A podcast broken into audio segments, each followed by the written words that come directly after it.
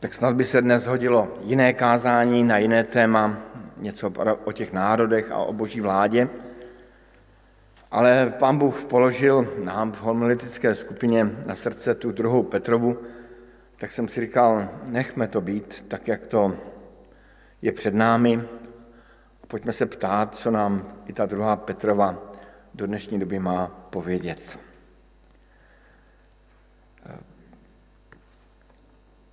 Každý z nás máme chrbticu, česky se říká páteř, ale chrbtice je moc pěkné slovo, tak budu používat chrbticu. Napadla mě strašná představa, že bychom chrbticu vůbec neměli, nebo že bychom ji měli nějak z nějaké gumy. Možná, že by to někdo uvítal, protože by ho přestala bolet, ale naše tělo by vypadalo jako nějaká handra. Takové, to by bylo strašné. Nemohli bychom ani stát, ani se podívat lidem do očí, ani pozorovat tento svět. Byla by to úplná tragédie.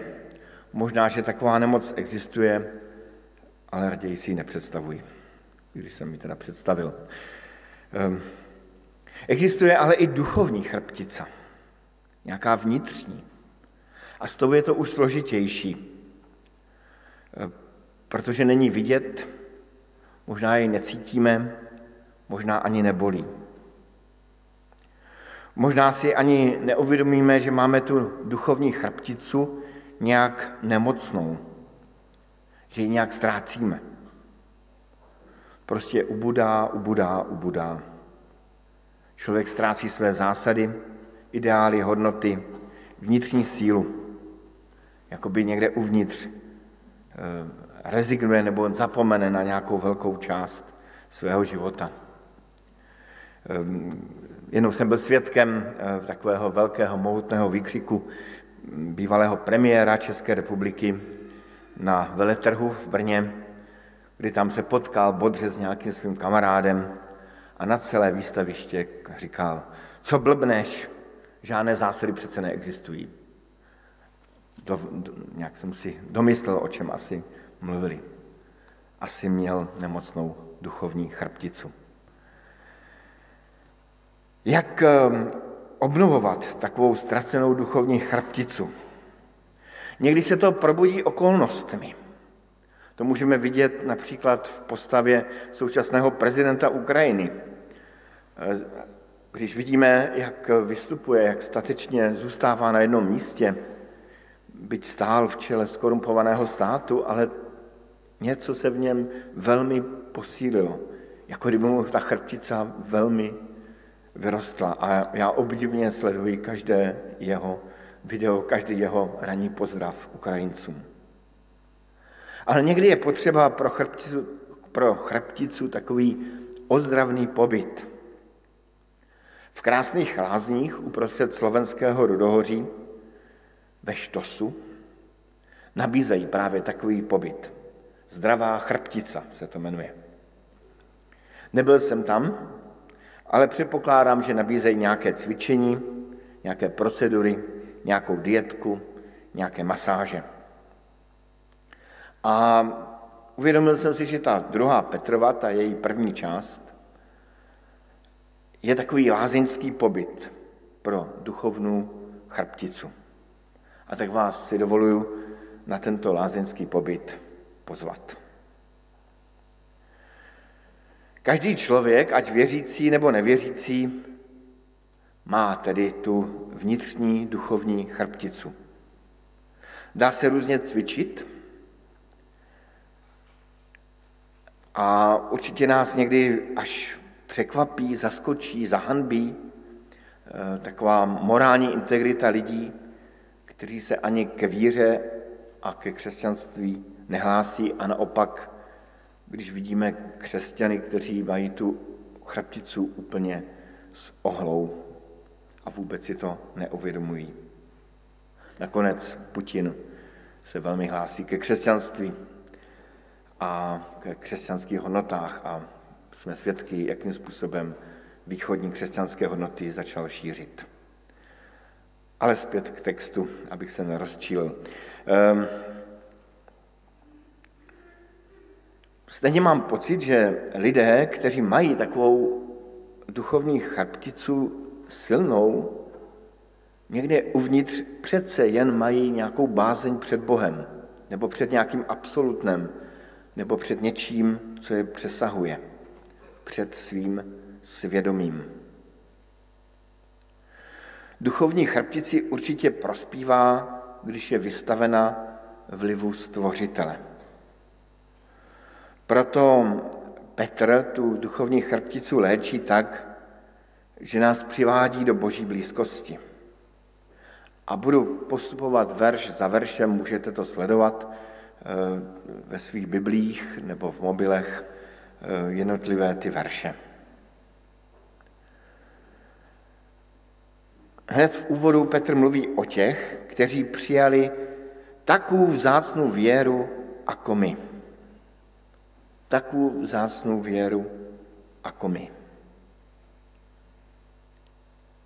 Pro křesťana je víra velmi cenným pokladem. Zvláště, zvláště ve chvíli, kdy žijeme ve stínu války. Ta cennost víry stoupá. Včera jsem mluvil se svými přáteli na Ukrajině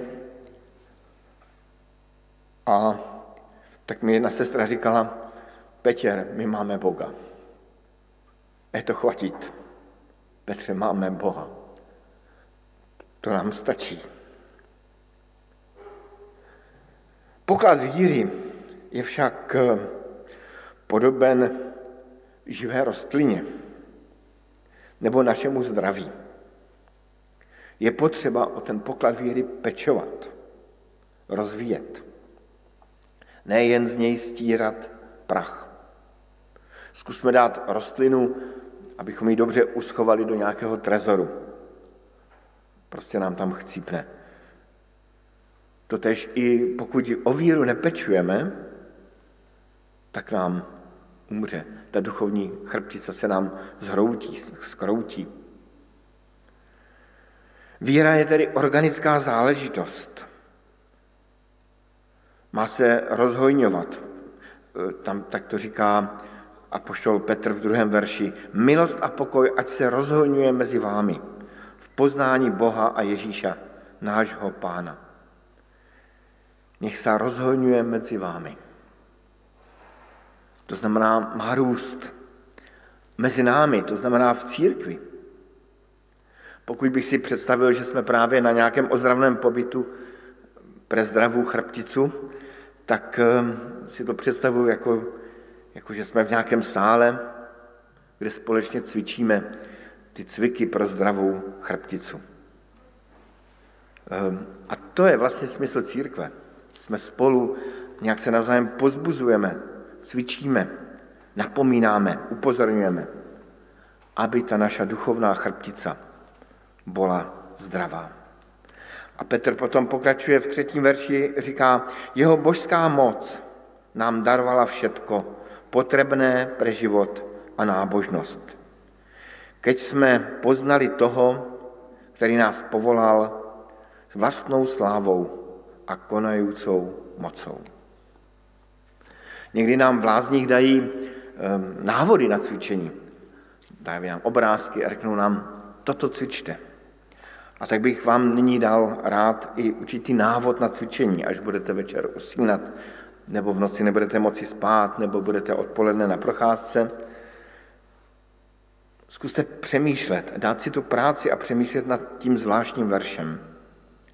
Keď jsme poznali toho, který nás povolal vlastnou slávou a konajúcou mocou.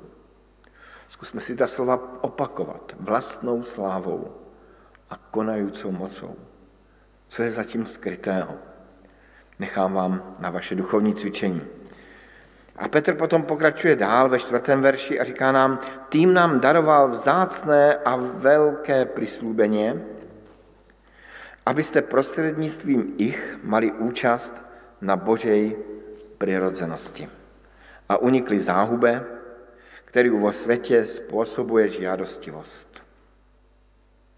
Tedy Pán Bůh nás zvedl svého světa, do svého království, do spojení s ním. Křesťan je ten, kdo se vědomně odklání od sobectví, od žádostivosti a přiklání se vědomně k Pánu Bohu. Proto někdy ten, kdo se stane křesťanem, tak o něm říkáme, on se obrátil. On se obrátil zády k té žádostivosti, k sobectvu, k píche a obrátil se k Pánu Bohu. A Petr tam říká, a ten, kdo toto udělá, má účast na božské přirozenosti. Závislost, ne závislost, ale žádostivost, chtíč, dělání toho, co se mi chce tady, teď, jakési pohodlí, konzum, konzumní styl života, to je něco, co ohýbá našu chrbticu. Marek Orko Vácha ve svém včerejším blogu k situaci ve světě popisuje zkušenost německého filozofa Jasperse ze začátku druhé světové války. Cituje tam jeho slova. Tedy zkušenost německá říká, ano, kolem nás mizeli lidé. Neznámo kam a zprávy o nich zpátky nepřicházely. My jsme s tím sice nesouhlasili, ale dál jsme chodili do svých kaváren, do svých restaurací, dál jsme navštěvovali život, dál jsme se navštěvovali a život šel dál. Nedělali jsme nic. A apoštol Petr nás zve k tomu, abychom něco dělali. Abychom se obrátili tváří k Pánu Bohu a žili v bázni před jeho tváří. A jak se to dělá, popisuje Pavel, ne Pavel, ale Petr v těch dalších verších. Zkuste sledovat ten, tu, tu zvláštní posloupnost od pátého verše.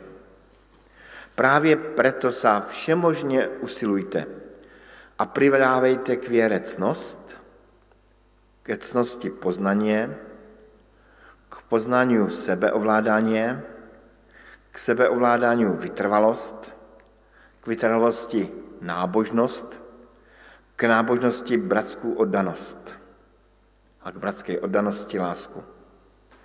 Ak totiž toto všechno máte a ak to máte v bohaté míře, nebudete nečinní a neplodní v poznávání našeho Pána Ježíše Krista. Jako evangeličtí křesťané oceňujeme na víře právě tu boží milost, boží odpuštění. Byl jsem hříšný, prosil jsem za odpuštění a bylo za mě v Kristu na kříži zaplaceno. Bylo mi skrze Krista odpuštěno. Jsem svobodný. Už se nemusím snažit. Je marná snaha získat si přijetí u Boha, jsme-li už jednou přijati v Kristu. Věta, kterou mám velmi rád. Ale může to vést k tomu, že jsme najednou v pohodě sami se sebou. Zřejmě to byl problém křesťanů té doby a možná každá generace a každý křesťanský život, který žijeme, může prožít takovou fázi, kdy jsme jakoby opití tou, tím odpuštěním, tou milostí, s tou svobodou, tou pohodou, těmi Pavlovými listy o milosti. Bůh je prostě velký pohodár a my jsme pohodári s ním. A domnívám se, že každý člověk, i křesťan,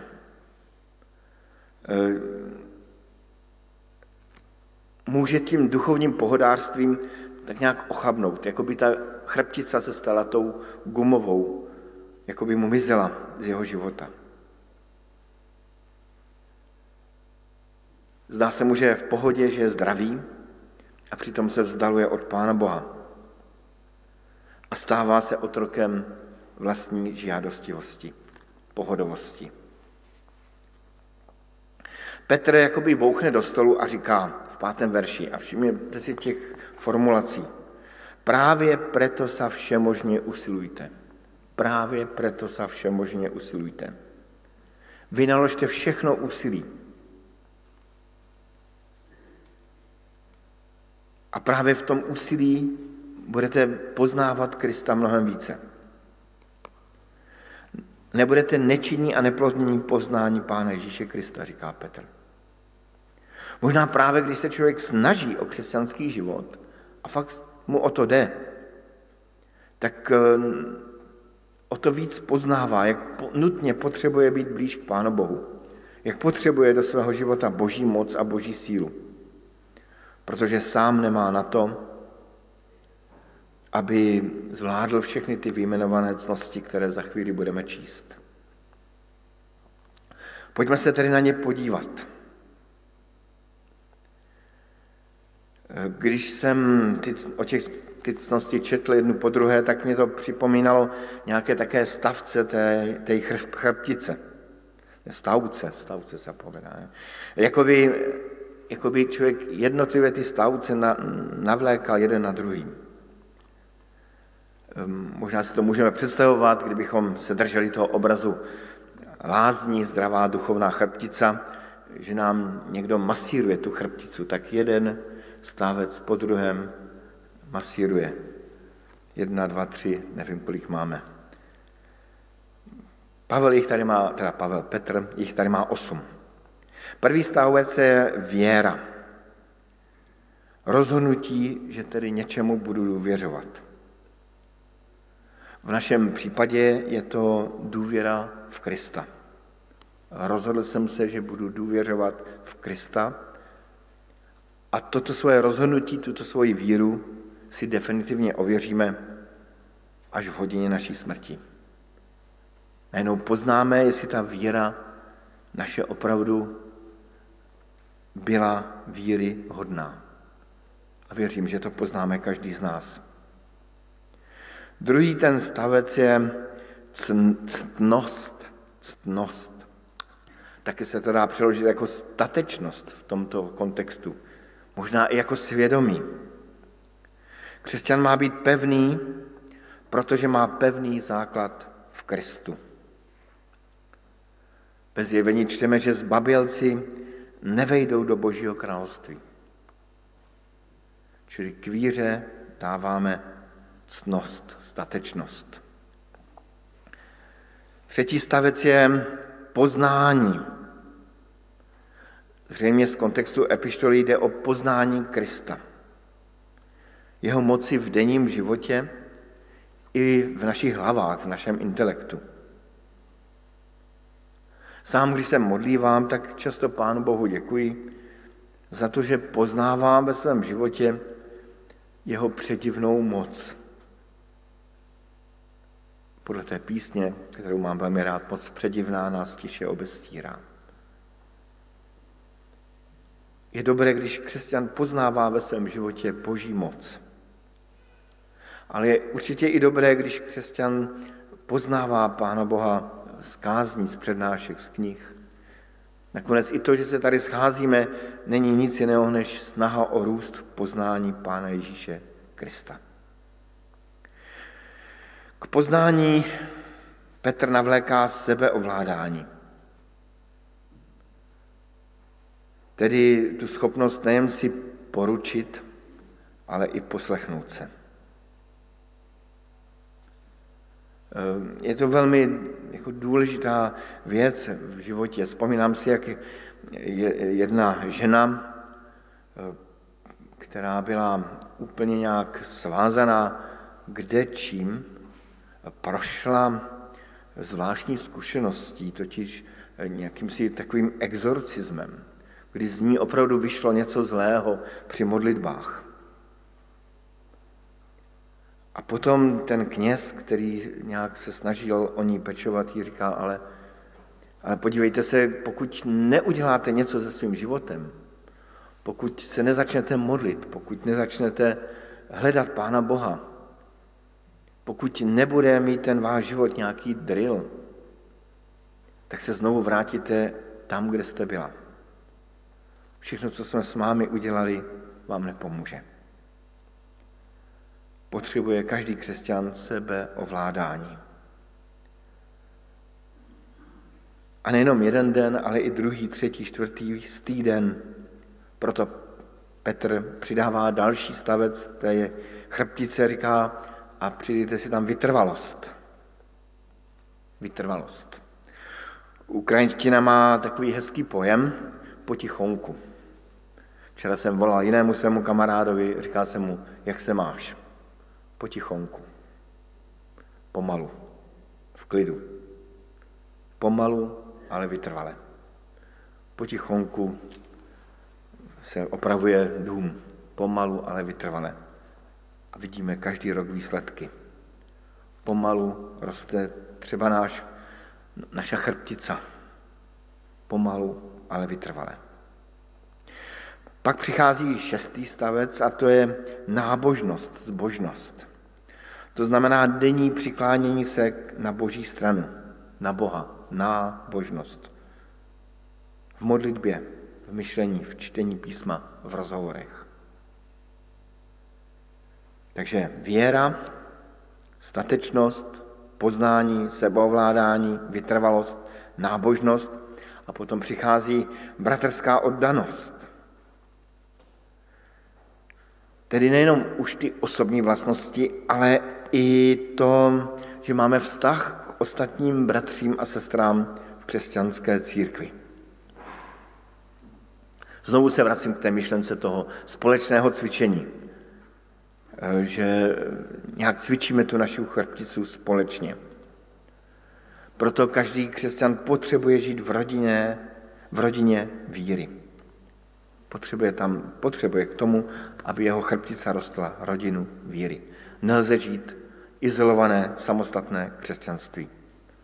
A přichází osmý stavec a to je láska. Mateřské znamenko křesťana. Tedy nemít rád jenom křesťany, své bratry a sestry, ale mít rád všechny lidi. Tak jako Kristus měl rád všechny lidi.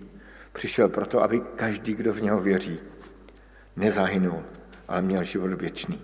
Každý, nejenom někteří, každý. A křesťan má každého člověka milovat. Jednou odcházel jeden muž do důchodu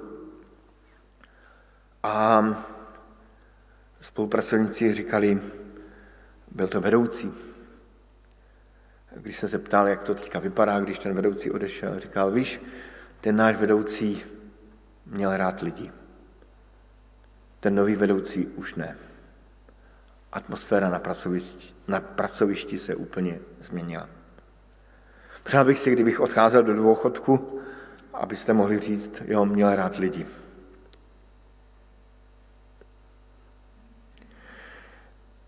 Tím jsme se promasírovali ty jednotlivé stavce, naše chrbtice, procvičili jsme si je, předepsali jsme si cviky a končí náš lázeňský pobyt s názvem Zdravá duchovná chrbtica. Přicházíme na, naposled do ordinace lázeňského lékaře. A pokud jste někdy byli v Lázních, já jsem teda nikdy nebyl, ale někdy si to chci zkusit, tak vím, že ty závěrečné lázni, eh, rady lázeňských lékařů jsou nepříjemné. Musíte stále cvičit, nepřestat. Měl byste zhubnout, schudnout. Měl byste mít nějaký denní režim. A nám je to často nepříjemné. Často pacienti řeknou, ano, pane doktor, a za rok přijedou v horším stavu, než byli. Mám totiž přátelé lázeňské lékaře. Apoštol Petr patřil k drsným lékařům. Slyšme jeho závěrečnou radu. Prostě se s tím nepáře. Čtu devátý, desátý, jedenáctý verš. Kdo však nemá, kdo však toto nemá, tedy ty vlastnosti, o kterých jsme mluvili, je slepý, krátkozraký a zabúdá na to, že bol očištený od, svojho niekde, od svojich niekdajších hriechoch. Preto sa, preto sa tým viačmi usilujte, bratia, upevniť svoje povolanie, a vyvolenie. Keď to budete robiť, nikdy sa nepotknete. Ak budete mať úplne, tak budete mať úplne zajištený prístup do večného kráľovstva Pána a Spasiteľa Ježíše Krista. Taková drsná rada a nepříjemná rada. Ale kolikrát pacientům pomohlo, když se jejich lékař prostě jakoby trošku rozčílil. Vzpomínám si na svého tatínka, který stále tvrdil, že má nachlazenou dýchací trubici, ale měl infarkt. A jak jsme zjistili, tu nachlazenou dýchací trubici měl velmi často. Až za ním přišel jeho lékař, kterého si cenil, jeden pan profesor, přišel s počítačem a promítl tatínkovi jeho srdce. A řekl, a pane Kučera, podívejte se, tohle jste si všechno způsobil vy sám. A tohle vám už zbývá ze srdce. Rozmyslete si, co chcete. Byla to tvrdá, drsná rada. A tatínek sekal dobrotu a žil s námi ještě dalších deset let. Tak tou radou ještě jednou skončím. Kdo to však nemá, je slepý a krátkozraký a zabúdá na to, že bol očištený od svojich niekdajších hriechoch. Proto sa tým více usilujte, bratia, upevniť svoje povolanie a vyvolenie. Keď to budete robiť, nikdy sa nepotknete.